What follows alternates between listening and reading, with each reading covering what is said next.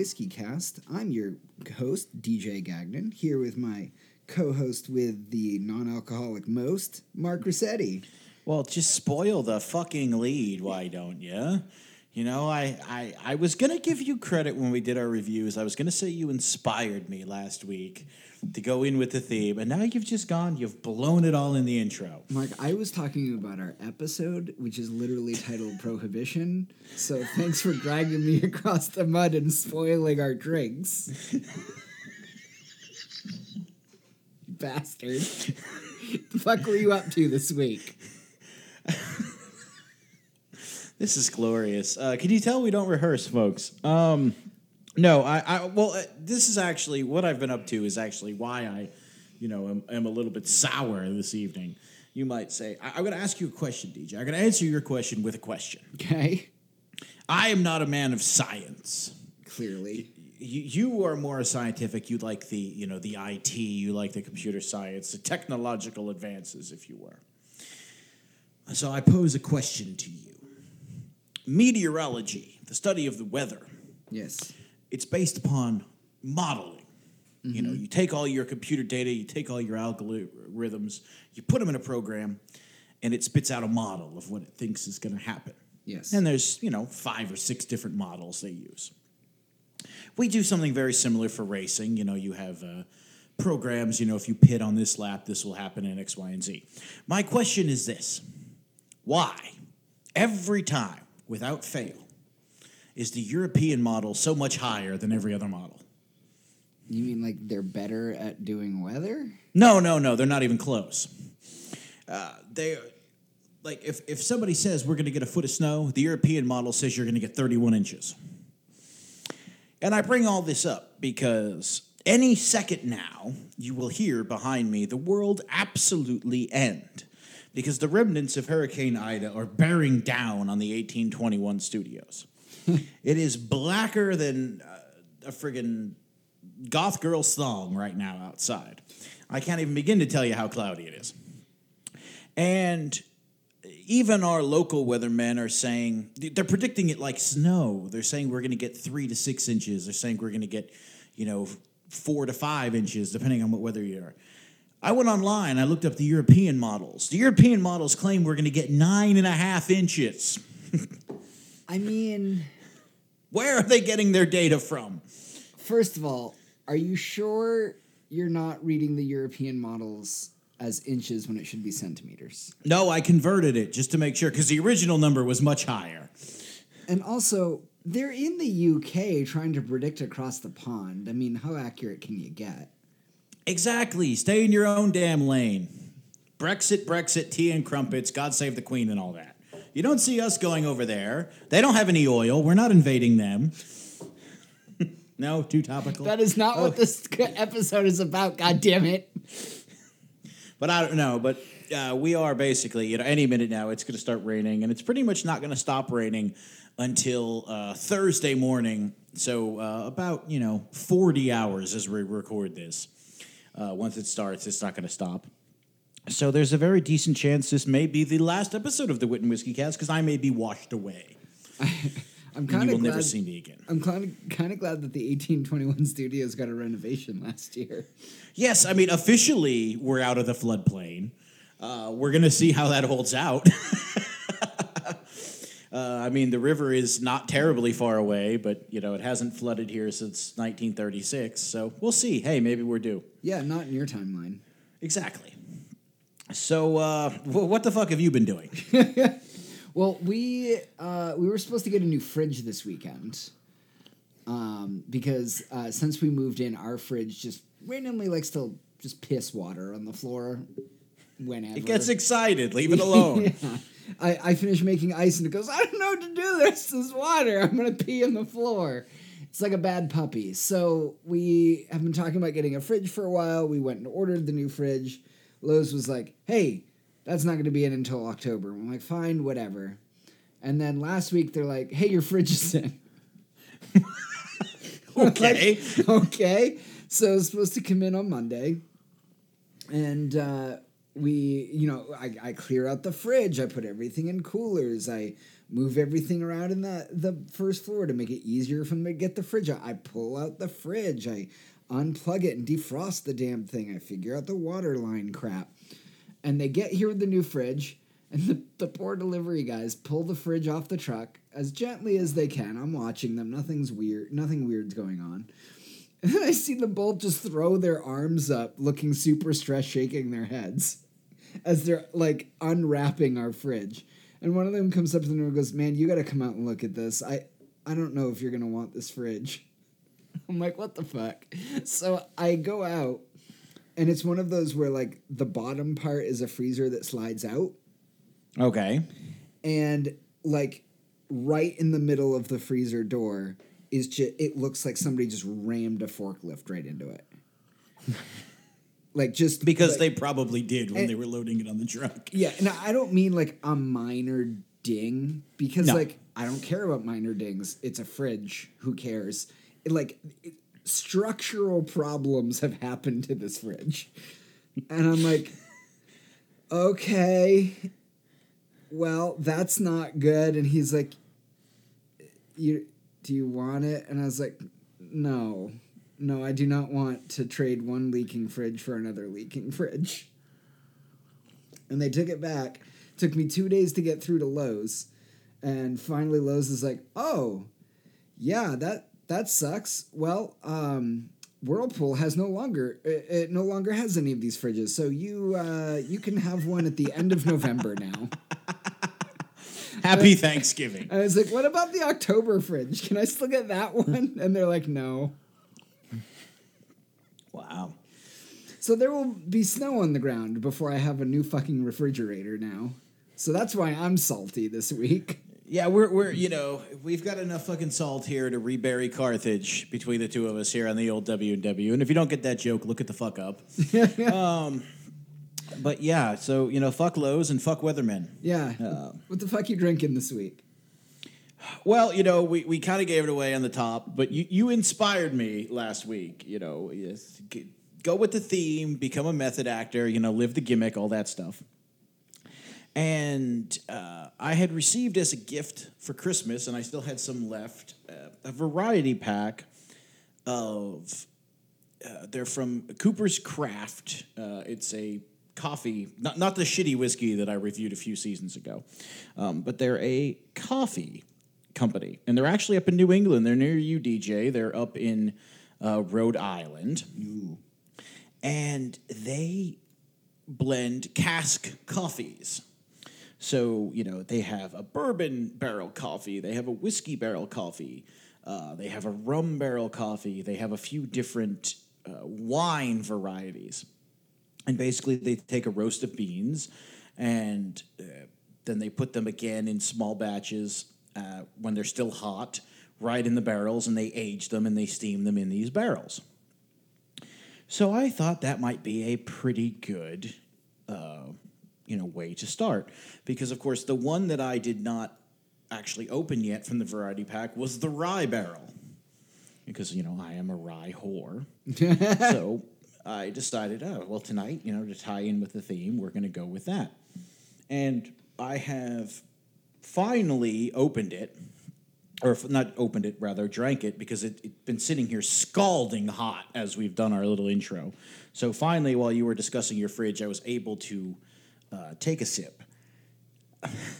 There's no alcohol in it. This is this is a alcohol free episode all the way around but damn it if you didn't know that it has a rye aftertaste.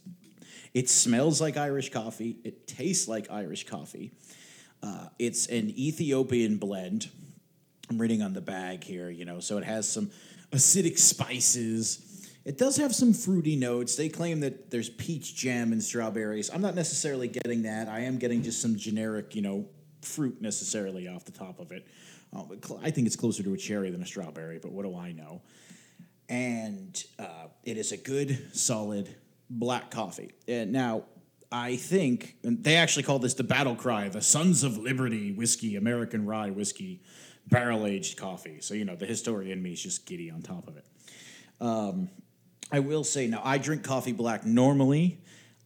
I think you kind of would have to drink this black just because I don't know if milk or creamer or anything with the rye aftertaste would be good. I I mean maybe maybe not. I'm sure as hell not going to try, but I think that would just be a bad combination and your stomach would churn. Um, the variety pack that I received as a gift, I'm looking right now, is $35 and you get three different types. You could pick whatever three you want. Um, in each one of the bags, you get a couple pots of coffee out of. So it's not like you're only getting three pots out of the, the bag. And you could either get it whole bean if you're like me, if you prefer, or you could get it ground, or you could even get it in espresso. So overall, look them up. Uh, they have sangria coffee and Pinot Noir coffee, and you know all the different whiskeys. So if you like coffee and you like any type of booze, I highly recommend it. Cooper's Cask, Cask Coffee, easy for me to say, uh, up in Rhode Island. It's good shit, pal. I love it. I, I'm adding it to my list. I, I've I'm running out of coffee right now, and I forgot to go to PCR today. So So yeah, definitely look that up. nice. What about you? What are you drinking?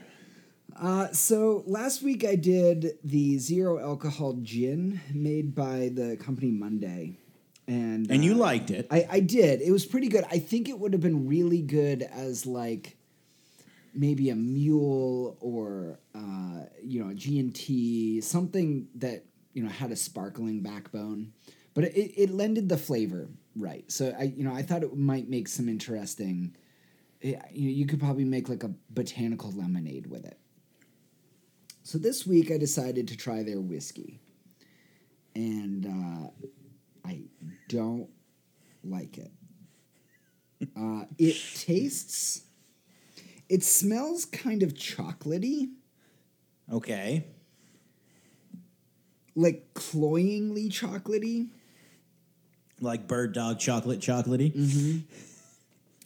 and it tastes it tastes nothing like whiskey it does kind of finish like once you've gotten past the initial taste it finishes with a very brief like caramel note which is eh, eh, well maybe not as brief as that. It does kind of linger. It's that but it's a really subtle caramel note.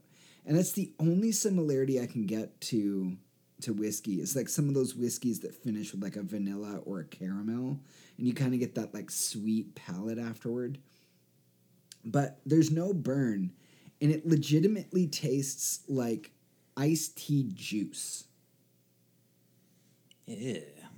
like it tastes like like iced tea and like it if iced tea were a fruit and you squeezed it you would get this it doesn't really taste like a fruit juice but it tastes as if it should be a fruit juice i made a maple old fashioned out of it and i used a couple of dashes of orange bitters and I used a bar spoon of. Um, I actually had some bourbon bourbon barrel aged maple syrup, Okay. and those two, like I'm getting that, and it it tastes fine, but it's. I don't like this alcohol substitute. It doesn't. And, and it's kind of crazy to me because the gin was passable. Like it, it tasted like gin. It just didn't have the alcohol burn. It was a little bit sweeter. This just, it, I'm not getting whiskey. Um, so if you're looking for a whiskey substitute, I, I I would probably shop elsewhere. If you're looking for a gin substitute, Monday's got a great offering. But I I don't know if I'm gonna be able to finish this this glass, and I didn't pour very much. I'm not gonna lie, you know, from what you've described, I definitely wouldn't want to drink it in place of a whiskey, but throw that here in my whiskey barrel coffee, that might not be bad because it'd be almost like a whiskey mocha. Yeah, yeah, I think it could work.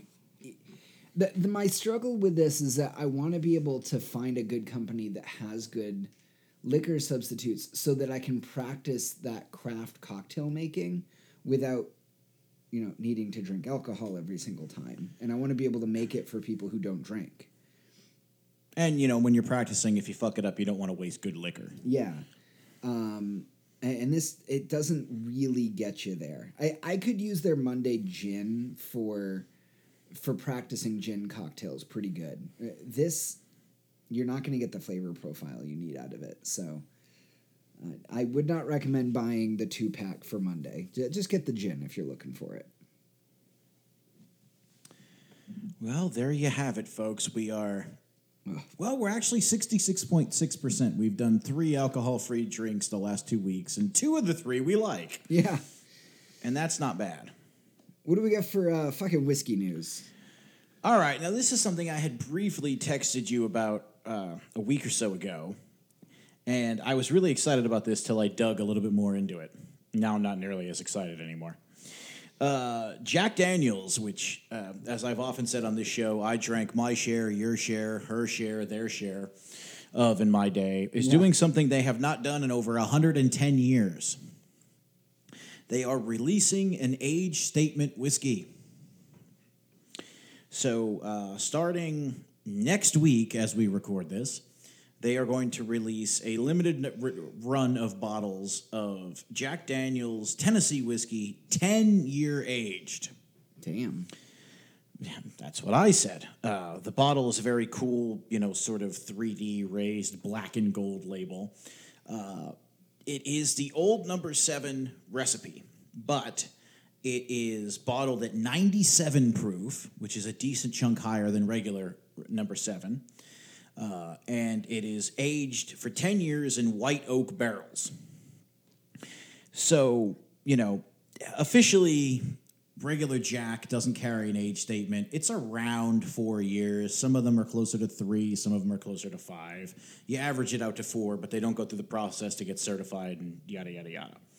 Um, it's going to be a limited release, but they're going to do it annually. Every September for the fall, they're going to release about 200 barrels or so going forward. So if you don't get any of this time, don't sweat it too much. You only got to wait a year. That's all the good news. Do you want to take a guess as to how much a fifth is, or is going to be?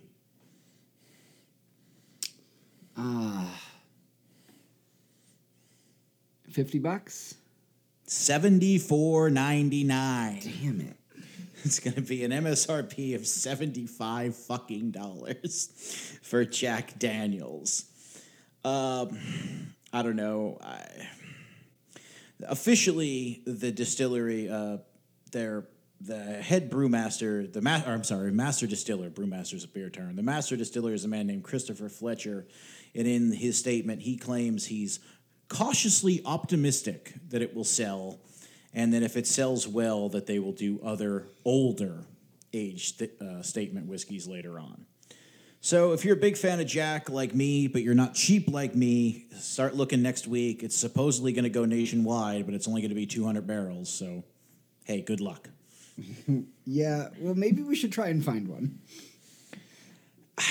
I mean, I have a feeling I know a store. If the Pennsylvania liquor system gets them, I have a feeling I I know a store relatively near here that will get some. I just don't know if I could justify seventy five dollars for a bottle of fucking Jack, but that's just me. fucking Jack. And I like Jack. I'm not knocking Jack Daniels, but it's Jack Daniels. um, I don't know. Uh, what what are we doing for tools of the trade this week? Well, I actually kind of uh, I happened into Tools of the Trade this week because I was getting frustrated reading old cocktail books.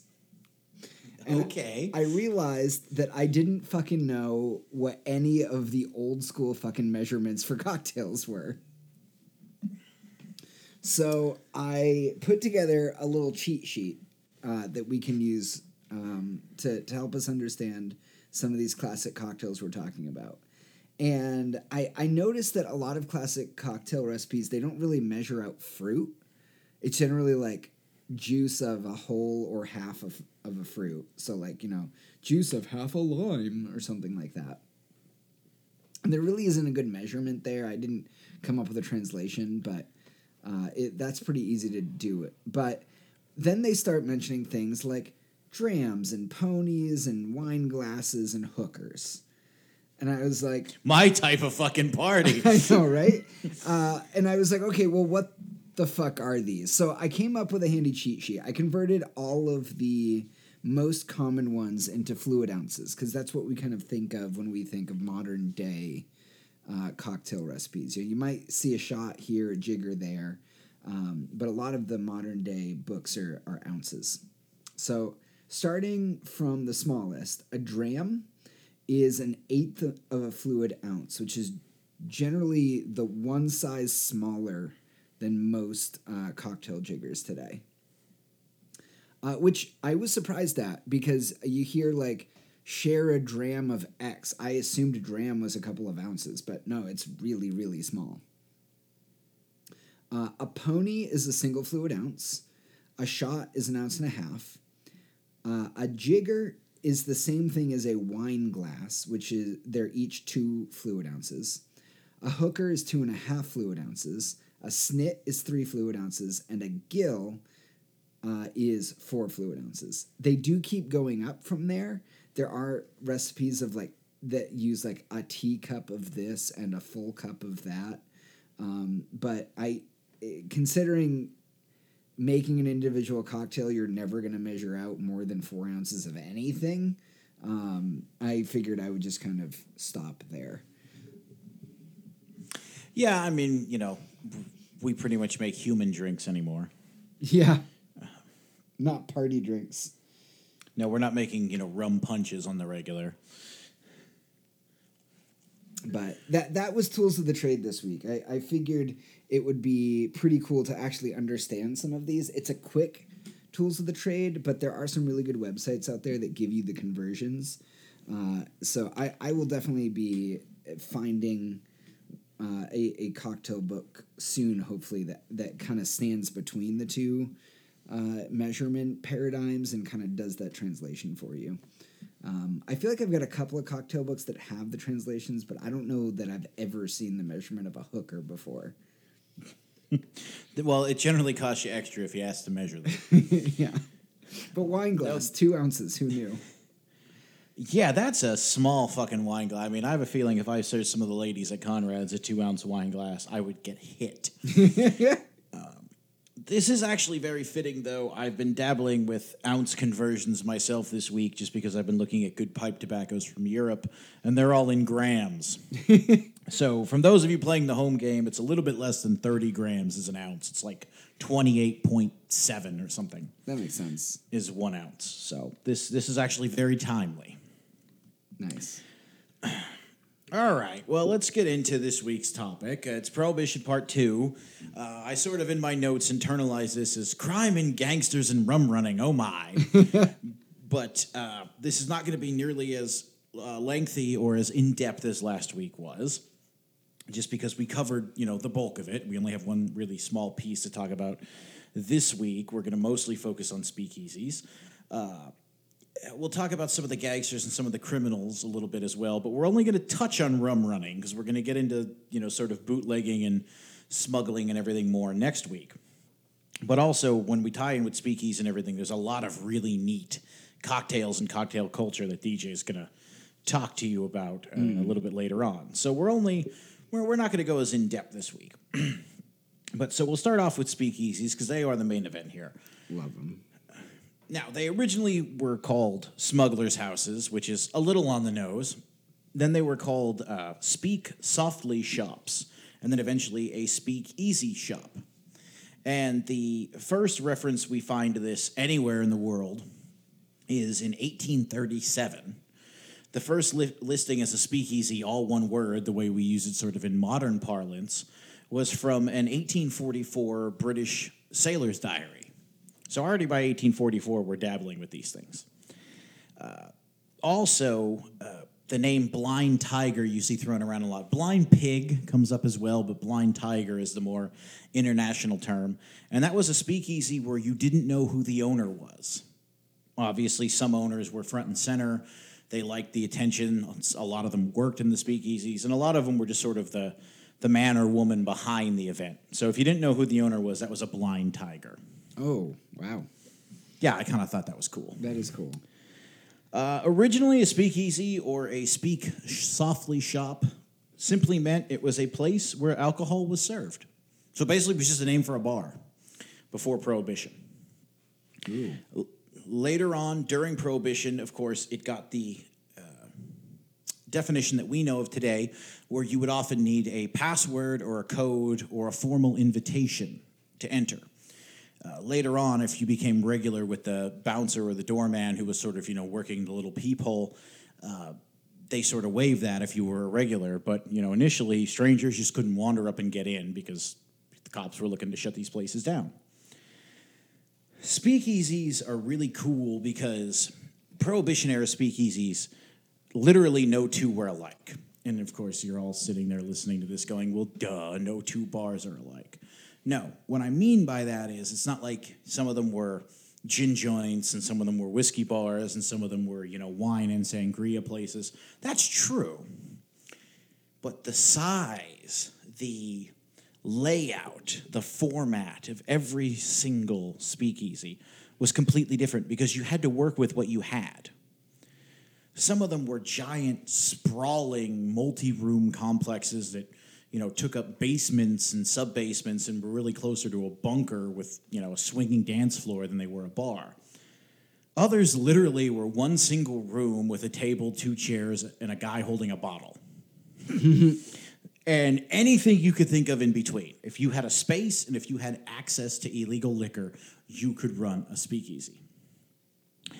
Uh, they were oftentimes owned by one person. Sometimes they were involved, owned by sort of an investment group. You know, guerrilla capitalism was still running strong during the Depression. Uh, of course, we generally, when you think of a speakeasy, you think of organized crime and it being run by, you know, some sort of gangster front or something. And that was often the case, but not always. I mean, that's sort of overblown. There were a lot of quote unquote independent speakeasies. Um, one interesting thing about business ownership was a lot of women got into the game. There were a lot of female run and female owned speakeasies. And really, for a business world, they were a great equalizing factor. You didn't have a lot of that in America prior to Prohibition. Now, uh, you know, some of them, especially the smaller ones, would be based solely on liquor. It's a place to go, have a drink or two, spend a little money, go home. You can't get booze anywhere else. But especially as Prohibition went on, the bigger, badder ones, they had entertainment. And you would have music, either, you know, a phonograph player or preferably a live band. You would have a dance floor. Some of them could even have vaudeville style acts, you know, precursors to comedy clubs that we have today. Uh, gambling was prevalent. You could play cards, you could play uh, roulette. Some of them, not so much in America, but in other parts of the world where prohibition was experimented with, you could play baccarat. And you know, there there were also uh, burlesque acts, strip strip club acts, and prostitution as well. So they really became sort of an all-in-one entertainment venue. A lot of speakeasies had a very select clientele, not just select in that you know they were handing out invitations, but you know some of them were men only, some of them allowed women, some of them were uh, immigrants, you know, German immigrants, Irish immigrants. Some of them were for quote unquote the nativists. And when I say nativists, I don't mean uh, actual Native Americans. I mean waspy white dudes at the turn of the century who were like, we're natives. No, no, you're not. uh, you know, and, but there were quite a few speakeasies that also catered to all. And especially later on, as prohibition became less and less popular in the mainstream, a lot of speakeasies, not just for gender, but also for um, society and for cultural norms, became an equalizing factor. There weren't, there wasn't a lot of discrimination in a lot of speakeasies. There wasn't some. I mean, you know, I'm not going to sit here and say they were this great communistic utopia, but in a lot of them, uh, a lot of people were equal when they were sitting around the bar. Uh, I'm only going to touch on this because I know you're going to talk about it, DJ, but the alcohol quality ranged from basically borderline poison uh, all the way to smuggled aged bottles of pre prohibition brand liquor, Yeah. depending on, you know, who the alcohol source was and who was paying for it. Of course, it generally leaned towards the cheap because number one, it was easier to get homemade stuff, but number two, if you paid less for the booze, your margins were higher. I mean, it's no different than running a bar today. Mm-hmm. One thing that I did never really thought of before I did the research for this episode. A lot of speakeasies became legitimate bars after Prohibition. They just stayed open, but now they didn't have to hide. Oh yeah, hundred percent. But The one that blew my mind was the 21 Club in New York City. it did not close until last year. and that was only because of the corona. Prohibition we- couldn't go, couldn't No. kill this club, but Corona did. Uh, so you know, uh, if we hadn't had a pandemic, it probably would have lasted over a century, which just absolutely blew my blew my mind.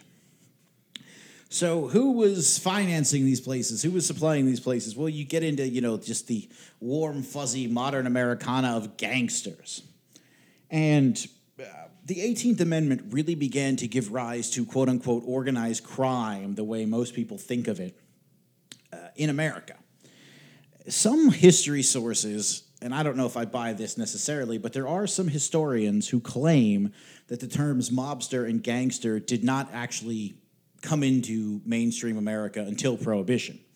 Uh, before that, you would use you know individual terms like goons and thugs, and you know, or a specific thing like a thief or something.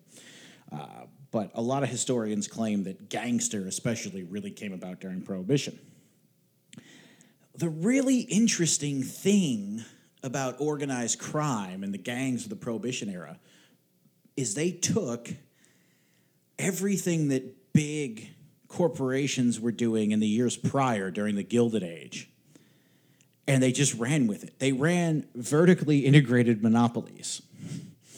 So if you had a gang that was involved in a bootlegging operation, they would handle every single facet of it. You would produce the liquor. You would transport the liquor in special vehicles, which we'll talk about more next week. You would have warehouses and farms and barns and things to store it in. You would have people that would go around and sell it and collect payments for it. A lot of times you would even own the speakeasies themselves, or if you didn't own them, you would run a protection racket around them. So, really, every single asset, or aspect rather, of the production was under your control. So there was no middleman. No one else was taking a cut from it. And it was bloody brilliant. And it also was fewer people to rat you out because there was nobody that was outside of the gang. Uh, the speakeasies and the bootlegging production would often spawn off the other crimes, which we talked about. Gambling was illegal in America. It was illegal in America till what, about five years ago. So, you know, all the card games would be under the table, they would be off the books. You would have protection rackets where, you know, even if you didn't buy your liquor from us necessarily, I'm going to come to your speakeasy DJ and say, you know, if you don't want it to burn down, you're going to pay me and my man X amount of money every week. And then they would. Uh, prostitution, a lot of times the gangs would supply the ladies of the evening that would be in the speakeasies or the burlesque joints. Uh, plus, you had just bribery and out and out blackmail. I mean, there's sort of this image in fiction, especially literary fiction, of just the rampant, corrupt cop during Prohibition era America.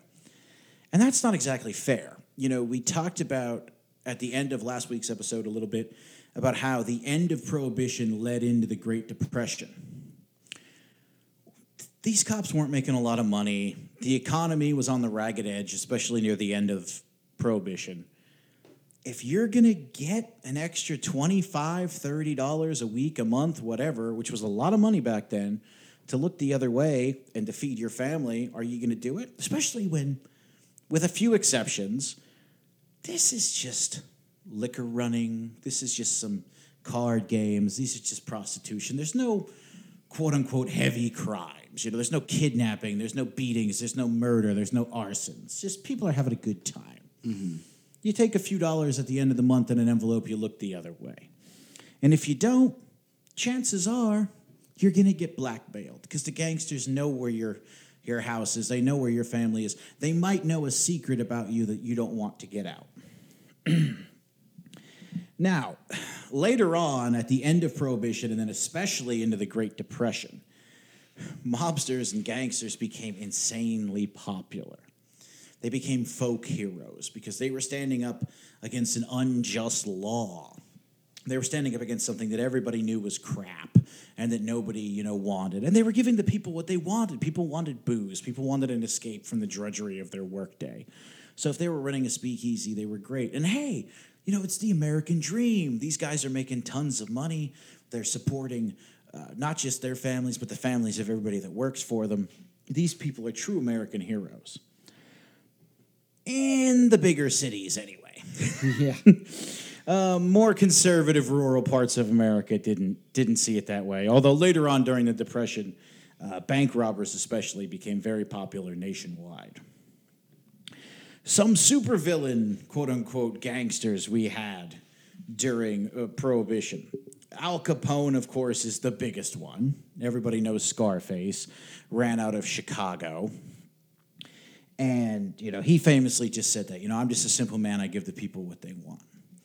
Uh, he ordered some more violent acts. You know, he really walked the fine line between honest graft and just absolute brutality. Uh, but the people loved him, and you know they finally brought him down because they, they got him on tax evasion of all things.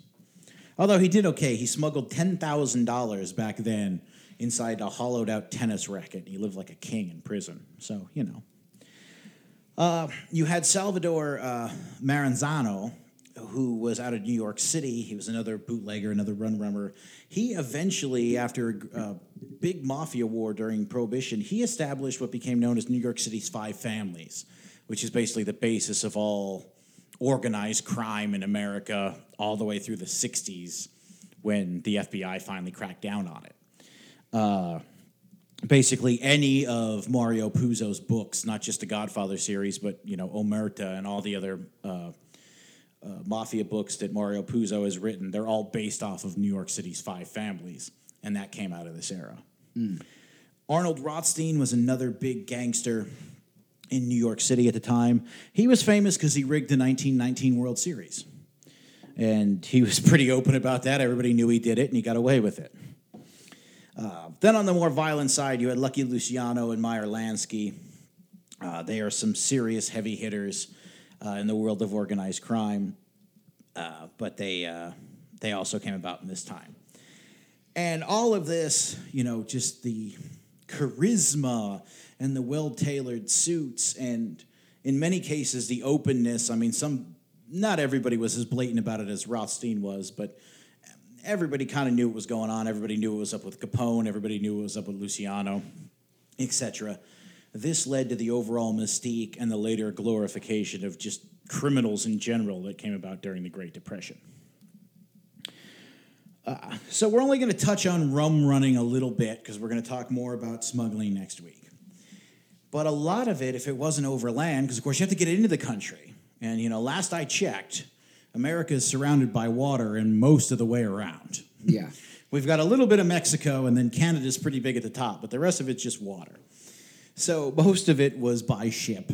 You'd come into the major ports New York City, Boston, Atlantic City, Philadelphia. Bootlegging and prohibition, it did take place on the West Coast, you know, the, the bigger cities, LA, San Francisco, etc. But almost without exception, it was an East Coast thing. I mean, Chicago, Detroit, the Midwest, they had their stuff. But when you read most stories, it's the East Coast and especially the Northeast. I mean, Miami and Charleston, South Carolina, too, but it really was a, a Northeastern thing.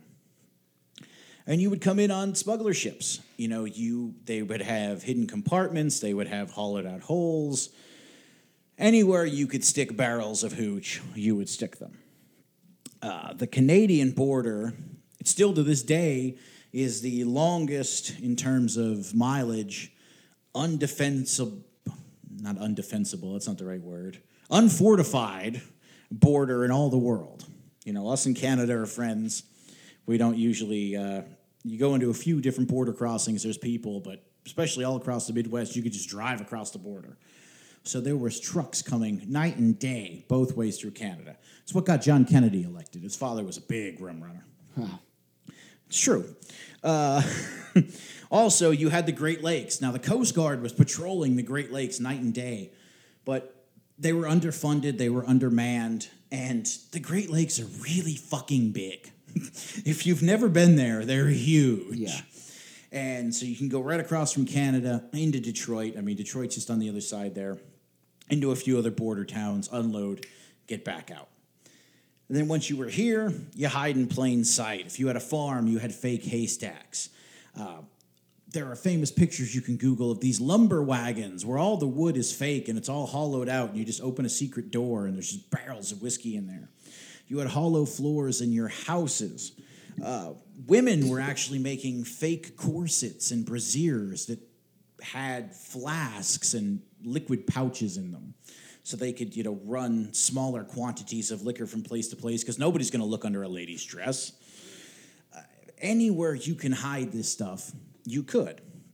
And then later on, as it went on, it became a little bit more acceptable to flaunt it. Uh, but we'll get into more of that next week when we talk about how you transported it once you got on land. Yeah. Particularly in the South.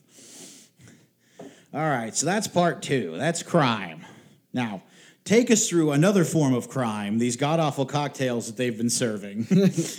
you, know, I did a lot of research uh, over the past week, and I, I've been taking some little notes here and there to kind of play off of what Mark is is talking about. And I, eh, there's so much that can be said about prohibition. You can't talk about liquor and cocktail culture and bar culture without you know the second paragraph being how prohibition impacted it. it there's Yep. no aspect of the kind of history that Mark and I enjoy sharing with all of you that isn't influenced in some way by the United States prohibition.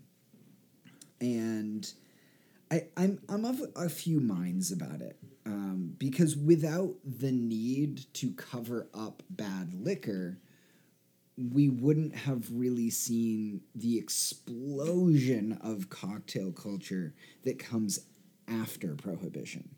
And I'm going to talk about that next week. We're, we're going to talk about the, the rebirth of cocktail culture in the United States.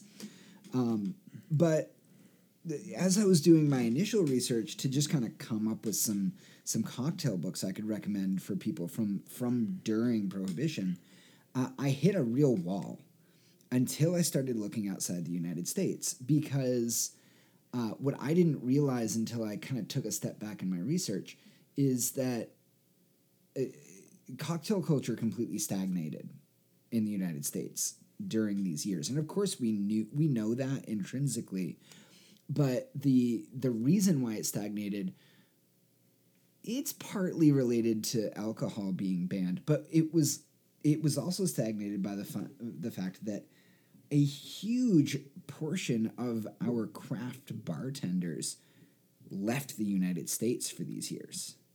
They just left. They went to Europe. They went to France. They went to England. They went to Ireland. They went to Canada. They found new jobs and they kept doing what they were doing in countries that didn't have prohibition. So when you look for cocktail books at this time, you can find them, but you can't find them until very late in prohibition that were published in the United States. But before I get into talking about the cocktail uh, books that I found, I, I want to talk a little bit about what was happening with alcohol at the time. We Mark talked a lot about. Um, you know, we, we're going to do more in rum runners, but he talked a lot about the organized crime and and th- this is you know the rise of bathtub gin. And there's so many bad things about alcohol at this time, and the the way I want to talk about this is from the perspective of why it's important for things like the liquor industry to be regulated in some way. Um, I'm not going to make any political statements here. I'm not going to say that the regulation has to be the government, but at this time, the regulation was was wrong. The regulation was against all alcohol. It was too broad. It was too sweeping, and it it, it couldn't it couldn't control people and stop people from drinking. It could just make the production of liquor unregulated by the people who knew how to do it safely. So distilleries were were were were kind of pulling back all their secrets, right? That we had distilleries who they just focused on their refrigerator business. We had um, I- I mostly pulled uh, breweries here, but Pabst changed to making cheese. Uh, they actually made this cheese called Pabst-ett, uh, and it got so popular that Kraft sued them for encroaching on Velveeta. Uh, Coors, That's awesome. Coors changed to making malted milk, or you know, malk, as you might want to call it. Hey, all right. Uh, Anheuser-Busch actually survived by making 25 hugely popular products that had nothing to do with liquor. Some of them were soft drinks. Uh, I think at one point they made soap. They also made truck bodies. Like they just stopped brewing. Well, kind of. They kind of stopped brewing because all of these breweries also made that that weak table beer that was like half a percent that was still legal, but not a lot was going on at the time in terms of like a like good brewing culture. And the same thing happened with distilleries. The distilleries closed up shop. Some of them closed permanently. Some of them moved to just being refrigerate eh, refrigeration companies and would store things for other companies. So, in order to get the liquor that these criminals wanted and and to to stock the uh, the speakeasies, we ended up having all of these racketeers pulling all of these really nasty products and trying to make alcohol out of them, like wood grain alcohol that ended up poisoning a bunch of people. Um, you had uh, vineyards, and, and, I think Mark had mentioned this week. I, I, I wanted to bring this back up because I thought this was amazing. Uh, vineyards started selling these what they called raisin bricks. Yep. And raisin bricks were ostensibly for uh, using in the home to create your own grape juice uh, out of like a concentrate. But it, it was like very tongue in cheek. There was even one wine company who wrote on their label literally, after dissolving the brick in a gallon of water, do not place the liquid in a jug away in the cupboard for 20 days because then it would turn into wine. Like it was That would be legal exactly. and that would be naughty and there was a lot happening at this time. You know, that there's definitely. Uh, I, I didn't do too much research into this, but there's at least rumors that the government poisoned huge batches of liquor and made people sick. I I don't know if that's a conspiracy theory or not. Well, they definitely poisoned uh, uh, ethyl alcohol because you know everybody laughs. Time is a flat circle. You know, mm-hmm. Uh, especially with cars now. You know we're trying to be more environmentally conscious. We're trying to get away from fossil fuels. You see a lot of ethanol products being made. You see a lot of electric cars being made. All of that existed at the turn of the century. Yeah. And ethyl alcohol was another thing. And people realized that, hey, you could sort of reverse engineer this. I'm not a chemist, I don't know the whole process, but you could take ethyl alcohol, play with it through basically a home chemistry set, and you get corn whiskey. Yeah. So the government ordered the oil companies to put a chemical in the ethyl alcohol so that if you still did that, you got sick. That's actually a fact. Yeah. And and that's the kind of stuff that was going on. Like the the racketeers and the the organized crime families, they would bring all of these like you know, it's basically your own chemistry set, right? Like they they bring stills to these families that were doing the distilling, but you didn't have people regulating the safety uh, of how people were making this stuff. So, you know, you had stills explode in the middle of the woods, burning down places. You had uh, alcohol that was distilled so far that it was poisonous. You had alcohol that, you know, uh, one family would taste it and go, this doesn't taste very good. And they just start adding shit into it to try and make it taste good. And some of that, some of the time, that shit was poison. So I, I think what prohibition really showed us is that if you can't stop people from drinking, you at least need to somehow make sure that the alcohol is safe to drink once it gets into the consumer's hands. And eh, I'm not going to make any political statements here. This doesn't need to be the government, but there are distilleries who have rules and regulations around safety, and that's why you know you can grab a bottle off the shelf at the liquor store and generally trust it's not going to poison you. And we lost that these 13 years. So there was a lot of really terrible things happening. But at the same time, if we didn't have prohibition, we wouldn't have thought to start adding things to liquor to make it taste good. Uh, and there were some cocktails that existed before Prohibition. We talked about that last week. The mojito is a good example. The mojito existed before Prohibition. But Prohibition created a, a, a desire for craft cocktails. You know, you weren't just going to have a, a shot of this or a, you know, a a dram of that. You were you weren't just gonna be drinking that liquor maybe on ice, maybe not. You were you were started to add sweeteners and soda, fruit and juices, and maybe some herbs and things like that. You know, you, whatever they could figure out to start adding to drinks to make it taste good, those traditions kept going after prohibition, and it gave rise to a, a burst in cocktail culture. Uh, when we ta- start talking about cocktail books during this time, we're starting to see more exact measurements. We're starting to see ounces and dashes instead of, you know, a wine glass of this and some of that and a handful of your cousin's toe grease. I don't know, something stupid. Um, but we do see a, one of the big differences between modern cocktailing and, and cocktailing at this time um, that I found pretty interesting. I had to look this up was that vermouths weren't denoted between dry and sweet. It was French or Italian. I had no idea about this. I, I didn't realize that Italian vermouth is sweet and French is dry. I just only ever knew it as dry versus sweet. Is that something you already knew? That's probably something you already knew. I mean, I knew, you know, Italian, you know, Martini and Rossi and all that. I wasn't really aware that, uh, you know, dry was French. Uh, it makes sense, but Yeah. that red and white. we'll go with that. Uh, so I found three cocktail books to share today. Uh, the first one, and I haven't found a copy or a reprint of this one. I'm still going to keep looking for it though. Uh, it's called the About Town Cocktail Book. Uh, it, it was written by Joe Fitchett and published in 1925. Uh, and it was uh, you can look it up. You can get PDF copies of this because it's in you know the the public domain now. Um, but every few pages or so, there'd be a fun little quote. Uh, it's very like of the time. So one of the cocktails I pulled is a is a cocktail called and how, and it's half a tumbler of port wine and one dozen dashes of Jamaica ginger. Fill up with brandy, stir gently, in parentheses, very gently, it might go off, and serve up with little nutmeg on top. Which is just delightful.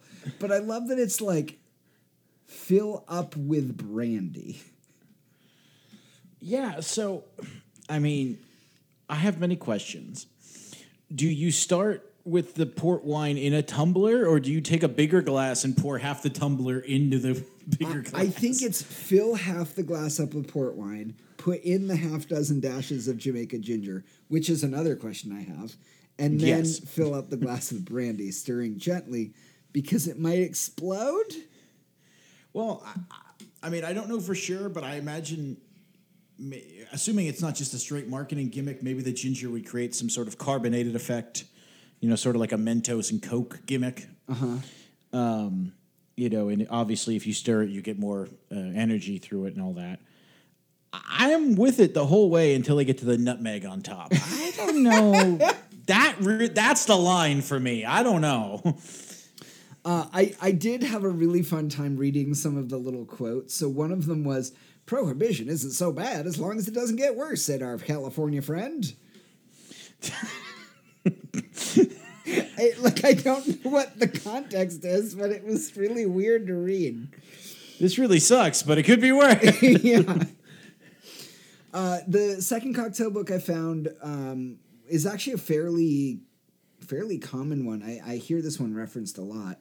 Uh, it's the Savoy Cocktail Book. Uh, it was it was written by uh, Harry Craddock. I believe in 1930 was the third edition of this book, uh, and it was written to kind of share cocktail recipes from the Savoy Hotel in London. There's so many. Uh, i- if you take a look at the the About Town cocktail book, it's all kind of tongue in cheek and fun to read, and and there's little silly things uh, in there for you to read. This one is all business. The Savoy cocktail book is just page after page of just straight up cocktail recipes, and I found what I thought was just the most bonkers one uh, to share. And this one's called the Cafe Brulot.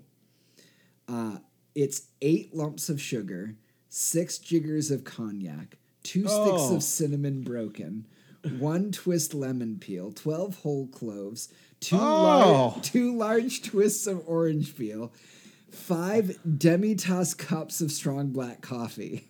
No, I don't know. Place all ingredients except coffee in a chafing dish. Heat gently, stirring constantly with a metal ladle.